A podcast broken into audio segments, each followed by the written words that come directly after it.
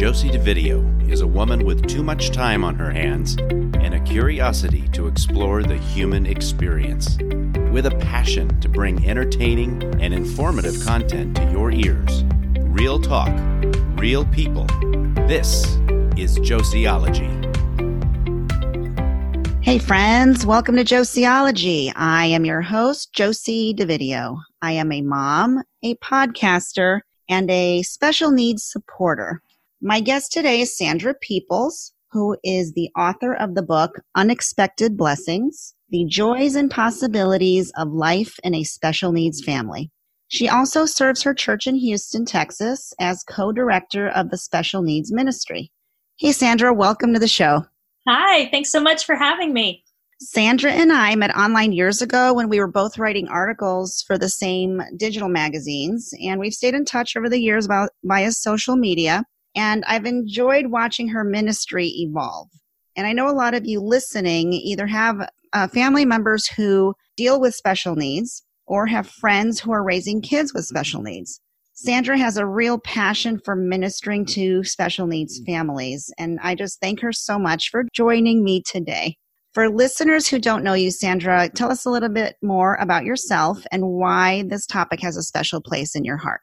Okay, great. I have been a member of a special needs family my entire life. I have a big sister who has Down syndrome. And then in 2010, our son James was diagnosed with autism. And so it was a, um, you would think I'd be prepared for it being a sibling already, but it was quite a change in our lives. My husband is in ministry. And so, you know, we are um, around churches and doing those kind of things. And so it has evolved into my passion to make sure that families families like mine are included in um, churches, synagogues, the places of worship where they need to feel included. We've made a lot of progress in schools, we've made a lot of progress even in jobs, and I kind of feel like churches are the last frontier.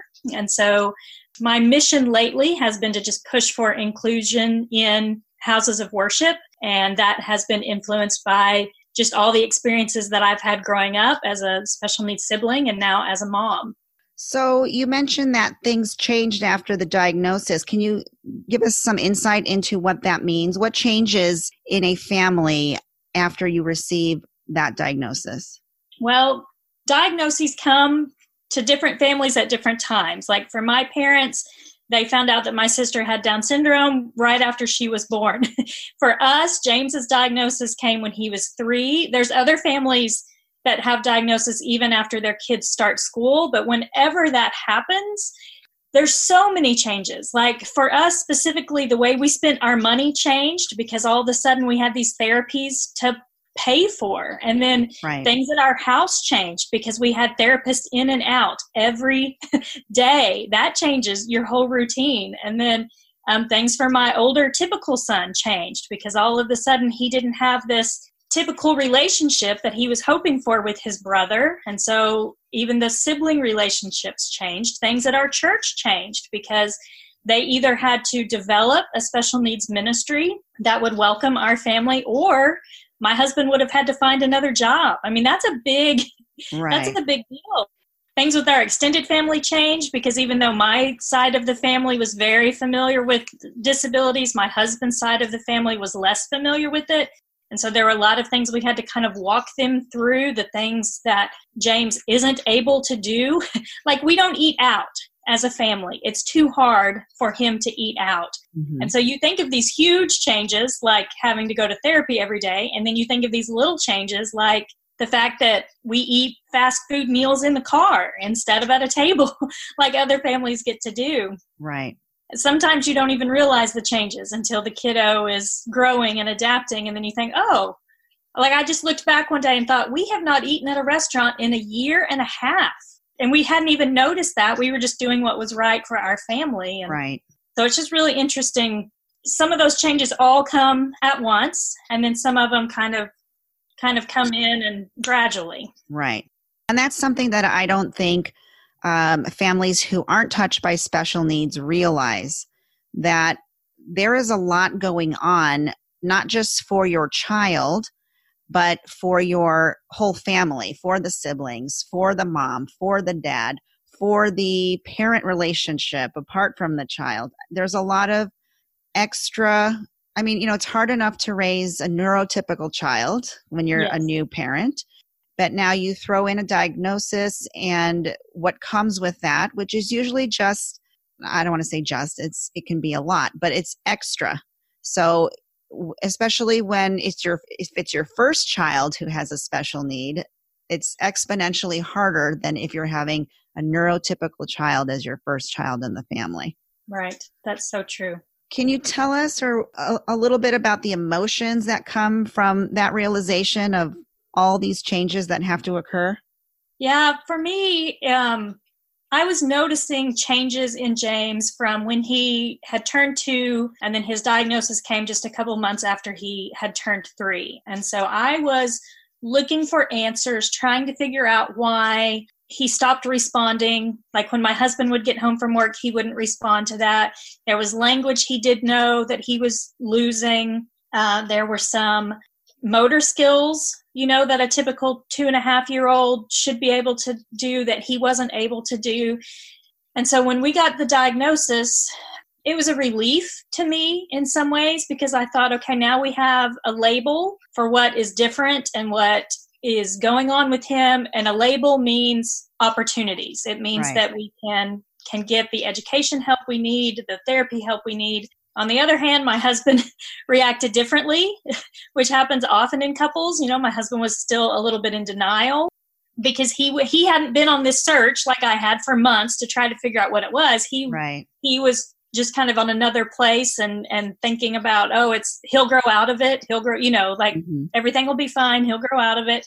And so not only were we dealing with our own emotions in the months after the diagnosis we were trying to figure out how to come together on that and to not resent each other. Like i went really quickly into warrior mom mode. Like right. we're going to fix this. We're going to do everything we can and get him in all the therapies and all the biomedical things. And my husband was just kind of frozen you know? He was he was working through those stages of grief at a different timeline than i was. And so we had to be patient with each other.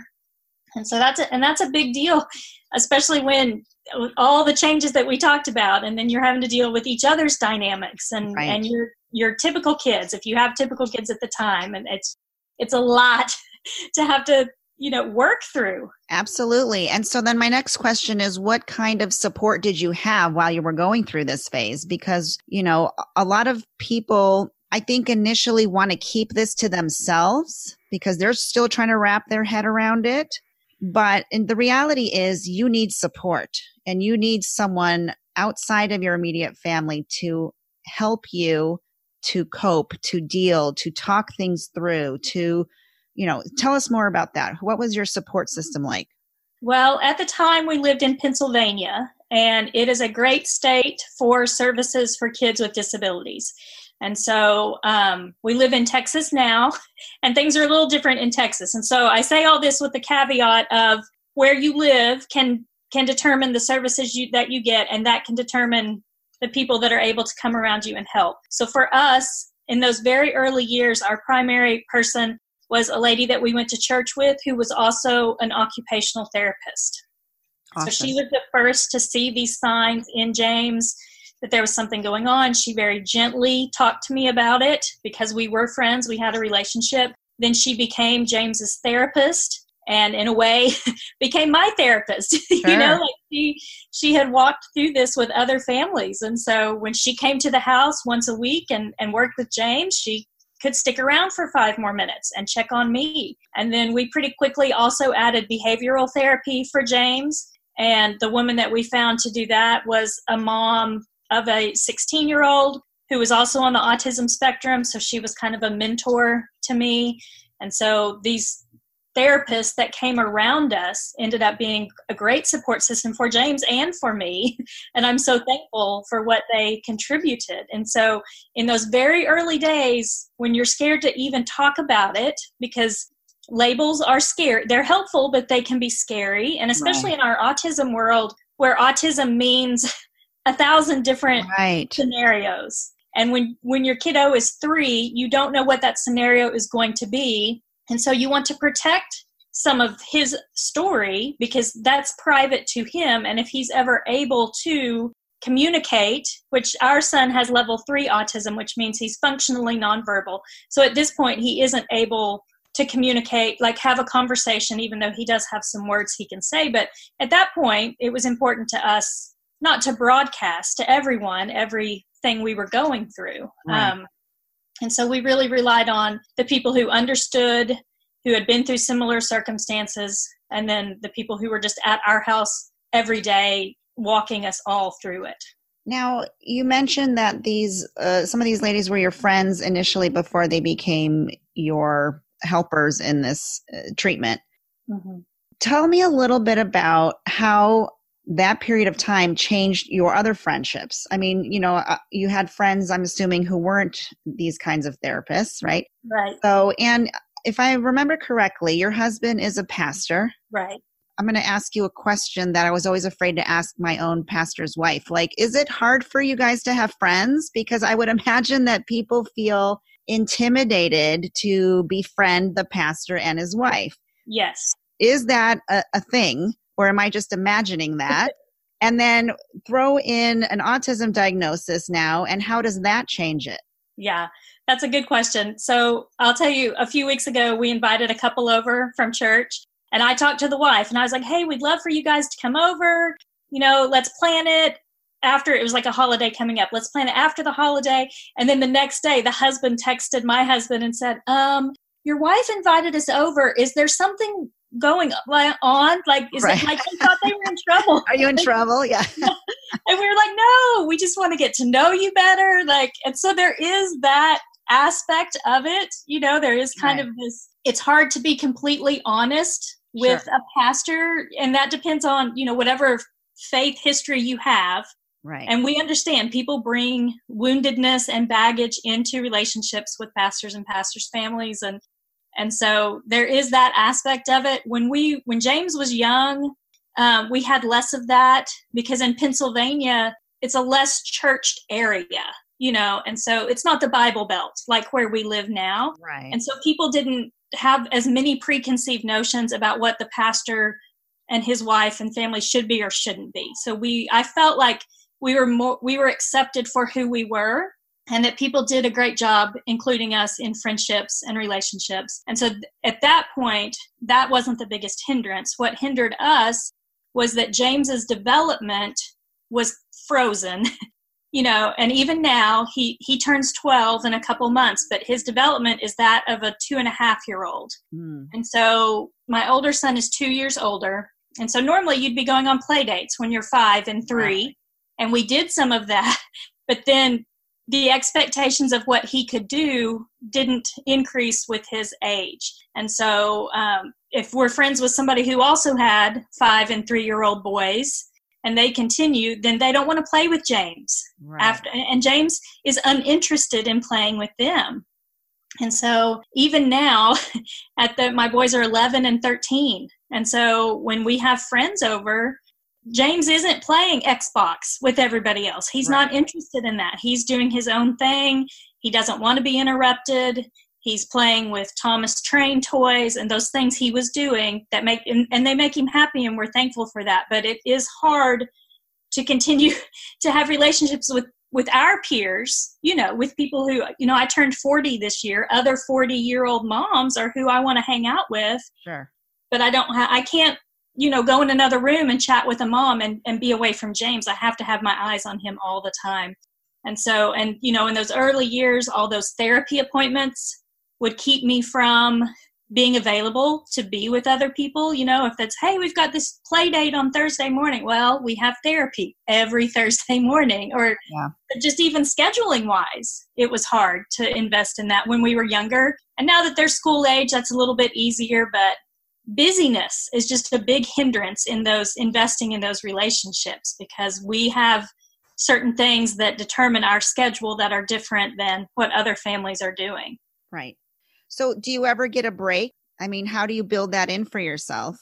Well, that's uh, one of the reasons we moved to Texas a few years ago. We live in the town that is uh, really close to my parents. You know, the friends that we had in Pennsylvania were great, the therapists were great, but at some point, sometimes you just need family, you know, right. especially for things like overnight trips. Um, I travel a few times a year to speak at different things, and, and, there's no way I would be able to do that if we weren't close to family who right. are able to help. And then on the other side of that, they need my help for my sister with Down syndrome. She lives at home.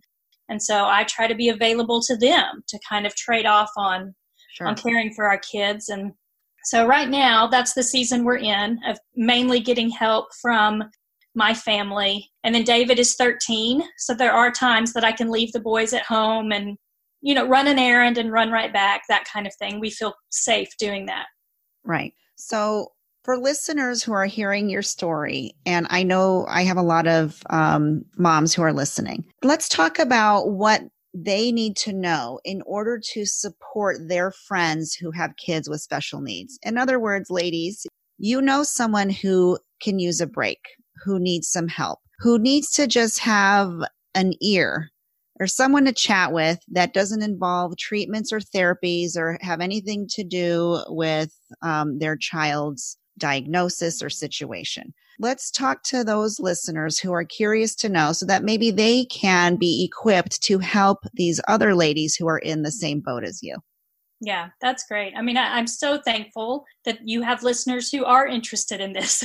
We're so thankful for families that come around us, you know, and, and this is fresh on our minds because we recently moved. And so we're building new friendships with people who don't know us. And so we're, we're kind of starting over. And so we're, we're learning the best way to communicate with people who didn't see James grow up. And so they're just meeting him now as an 11 year old. And and so I have to be um, honest about the challenges that we have. Like, I can't come to church every Sunday and say everything is great, or people right. will think everything's great, and they right. won't. they won't even push through that, you know, to find right. out what's really going on, and and that doesn't benefit any of us. I mean, that's not just special needs moms who have to take that mask off. It's Absolutely, all of us.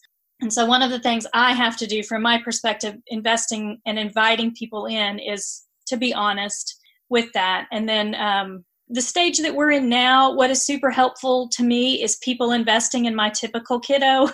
like if they, if all of our kids are going to the same event and somebody offers to take him so that James and I don't have to get out, especially if it's bedtime or we just got home from therapy or, you know, something like that's going on, that's a huge help to me. Mm-hmm. Our church does respite nights every few months and so some of our friends from church are getting to know our kids through that. And so for us, what that looks like is there's three hours on a Saturday night, and parents can drop off their kids with special needs and the typical siblings. And we've got trained volunteers, we've got a nurse on site. And so the parents can go out, and you know have a date night or go to Walmart right. that's what you to do. dating dating in your 40s is going to Walmart. right. Yeah. We take whatever we can take. Oh, right. Yeah. yeah. And so but that doesn't have to be a church. Like if you want to do that for a friend, the best thing is to text and say, "Hey, I want to be able to serve and help your family. Can I come over one evening and hang out with you guys and see how to best care for your child so that that way a week or two from now you guys can go on a date night and feel comfortable because i know your kiddo and i'm able to serve you guys in this way. And so that something like that would be a huge blessing. That's awesome. One of the things i try to tell people if you just say let me know how i can help you're never going to hear from me. Like i i have so many decision it's decision fatigue you know right. where you make so many decisions and i'm making them for myself and for my son. Right. And so when i get dressed and i decide what i'm going to wear then i have to turn around and decide what he's going to wear and then i have right. to help him get into it. And so if somebody says hey let me know how i can help i'm out of ideas. But if they say hey, you know, we're making tacos next week and we know you guys like tacos. Can we bring it by because we know you have a, a, super busy Tuesday because you have so many therapy appointments? And so if they can be very specific in how they're offering to help, then I don't have to make any decision. Right. I can that's just an, say yes. That would be an excellent point. Yeah, yeah, that's true because I find that to be true. Um, you know, even with when people eh, have a cancer diagnosis or when people have a loved one pass away, people want to help. The, Yeah. People just don't know what to do. They don't know what the person who- who is hurting needs. But the point that you're making, which is excellent, is that sometimes you, as the person who is hurting or, or struggling, you don't even know what you need. Right. You can't even make the decision of what you need. You don't even know what would be helpful. So, for those of us who want to help, but we just don't know how, like, just make something up. Just take charge and offer to do it and just basically tell them, this is what I'm going to do for you. You just tell me what day works Yeah. you know, yeah. or I can do this on Wednesday or whatever, because you don't want to have to make another decision or, or maybe you could, maybe you're thinking, yeah, it'd be great if someone helped me fold my laundry, but I'm not going to ask her to fold my laundry or whatever, Right. you know? yeah. So that's a great point. Yeah, even if it's like you have a regular grocery store day and you say, Hey, I'm on my way to the grocery store. Do you need anything today? And I'll bring it by. even if you just leave it on the doorstep and don't even ring, the Right. doorbell, you know, to kind of, you don't want to disrupt the flow maybe of whatever they're going through or if it's nap time or, you know, just whatever's going on. But man, just, just very practical things like that and, and very specific ways have been a real blessing to us. So, Sandra, when we come back, I want to talk a little bit about the books that you've written. Um, I mentioned one book at the top of the show, but you actually have two that are available on Amazon, correct? Yes. All right. So when we come back, I want to get into that a little bit. Hey, friends. If you're enjoying this episode, it would be great if you would share it with a friend you think might enjoy it too. If you're not sure how to do that, don't worry. Just check out our Facebook page at Josieology Podcast, or you could check us out on Instagram at Josieology Podcast. And from there, you'll find the episode and you'll be able to tag your friends to the episode link. Of course, you can always reach out by email, which is josie at josieology.com. Thank you so much. So, Sandra, your current book is called Unexpected Blessings. Tell us a little bit about that. Well, Unexpected Blessings came out last fall, and uh, it's with Bethany House Publishers, so it's sold in all bookstores, Barnes and Noble, Amazon, all the places where you can find books. Usually, libraries even have it, and so if you're a family on a budget, uh, you can find it at your library. And it essentially helps parents realize that what they're dealing with isn't as bad as they think it is when they first hear that diagnosis. And so Right. I have kind of determined based on what my parents went through, what we went, went through, what other families went through, that there's five phases of special needs parenting. And so this book kind of takes parents through each phase. And then the, the final phase is being able to give back to other families and to realize that um, your child's diagnosis wasn't an accident. Like there is a purpose in that. It's not a punishment or an accident. Like there is a purpose and that purpose is for you to either some for some people it's like insurance reform or education i mean there's a hundred different things that you could do based on your experiences of what you've been through and so the book walks families through each one of those phases so that hopefully they can really find their purpose at the end Awesome. And and um, I know that you in the past wrote a book called Held, correct? I did, yeah. It's a, a Bible study specific for um, either somebody to do individually or with a support group. And so it looks at what the Bible says about disability and what, you know, how God views our kids. And, and that can be really encouraging to a lot of people who have never thought about that. You know, they, they haven't thought about how did Jesus himself interact with people with disabilities and what can we learn from his example in that? And then, you know, we're talking about all these support systems, and, and a lot of people look to their church as a support system. And so, how does a church understand people with disabilities? And, and not only that, how do they show up for them in helpful ways instead of shying away? Because we do that with things we don't know and don't understand. That's a natural response. But we can set an example to say, no, we're going to show up even when you're hurting. We're going to show up for our friends, for church members, the people that we are in different circles with, even coworkers, just whatever kind of relationship that you have with people. And the more you keep showing up, the easier it is to know what to say when Right. somebody's hurting, not say the wrong thing. And then, of course, discussions like you and I are having about how to offer practical help for families. Those are awesome concepts. And I'm so glad that you wrote about them because it, it really is missing in that genre. I guess. I mean, you know, when there's a lot of books about autism and, and therapies, but there are not a lot of books about tending to the heart of the parent or putting out information of how the community can help and, and be supportive. So I'm so thankful that you put out those two books for the world to read and to learn. Um, where else are you writing? I believe you have a blog, right? sandrapeoples.com. I do, sandrapeoples.com, yes. And then um, on social media, different places on Instagram is one of my favorite places. I know you have a great page there as well that you have lots of interaction with. And then Facebook and Twitter. Um, and it's at Sandra Peoples at those spots. And and I have a Facebook group, one that I really love to interact with. It's uh, self care for the special needs mom, and it's been such a great encouragement. And we're not talking about like get eight hours of sleep because that's just not realistic for some of us. And so what we're doing is saying within the constraints of our daily life, how can we take better care of ourselves? Because some of us, like me, we're in this for the long haul. You know, right. James will always live with us. My sister someday will come live with us.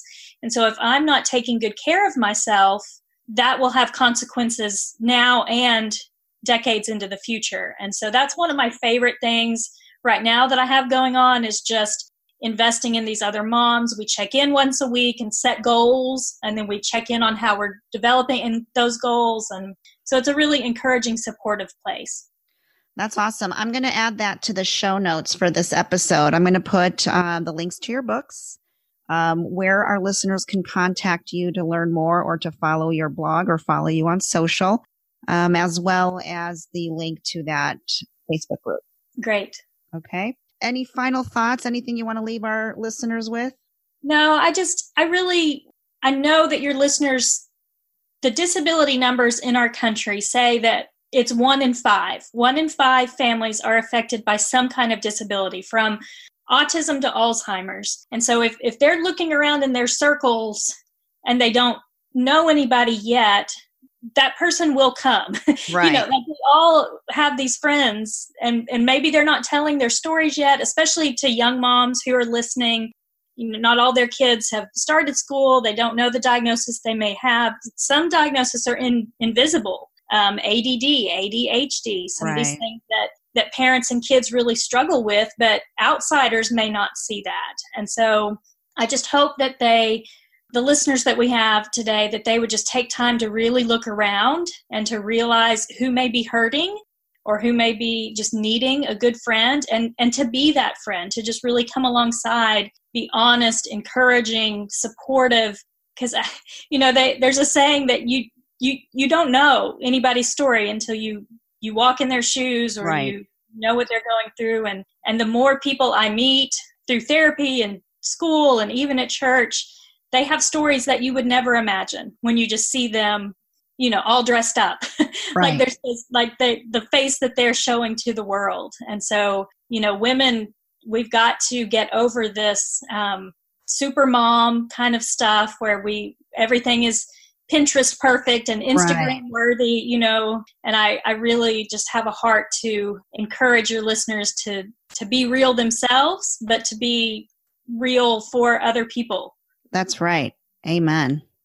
Sandra, I just want to thank you so much for taking the time out of your busy day to chat with me today. I, as I mentioned, have been following you online for a long time and you are a force. I mean, it is clear that God has equipped you to not only handle this, but to handle everything that you do from writing your books to starting ministries to raising awareness. And I just want you to be encouraged and know that you are making a difference, not just in your siblings' life, not just in your son's life and the rest of your immediate family's lives, but you're making a big difference in the world and specifically in the special needs community. So be encouraged and know that we see you. Oh, thank you so much. That really means a lot. Hey, friends, thanks for listening to Josieology. If you've enjoyed today's episode, do me a favor and subscribe to the show. It's free, and subscribing lets your phone queue up the new episode once it's published. So it's ready for you to listen. Plus, subscribing helps me know how many people are listening.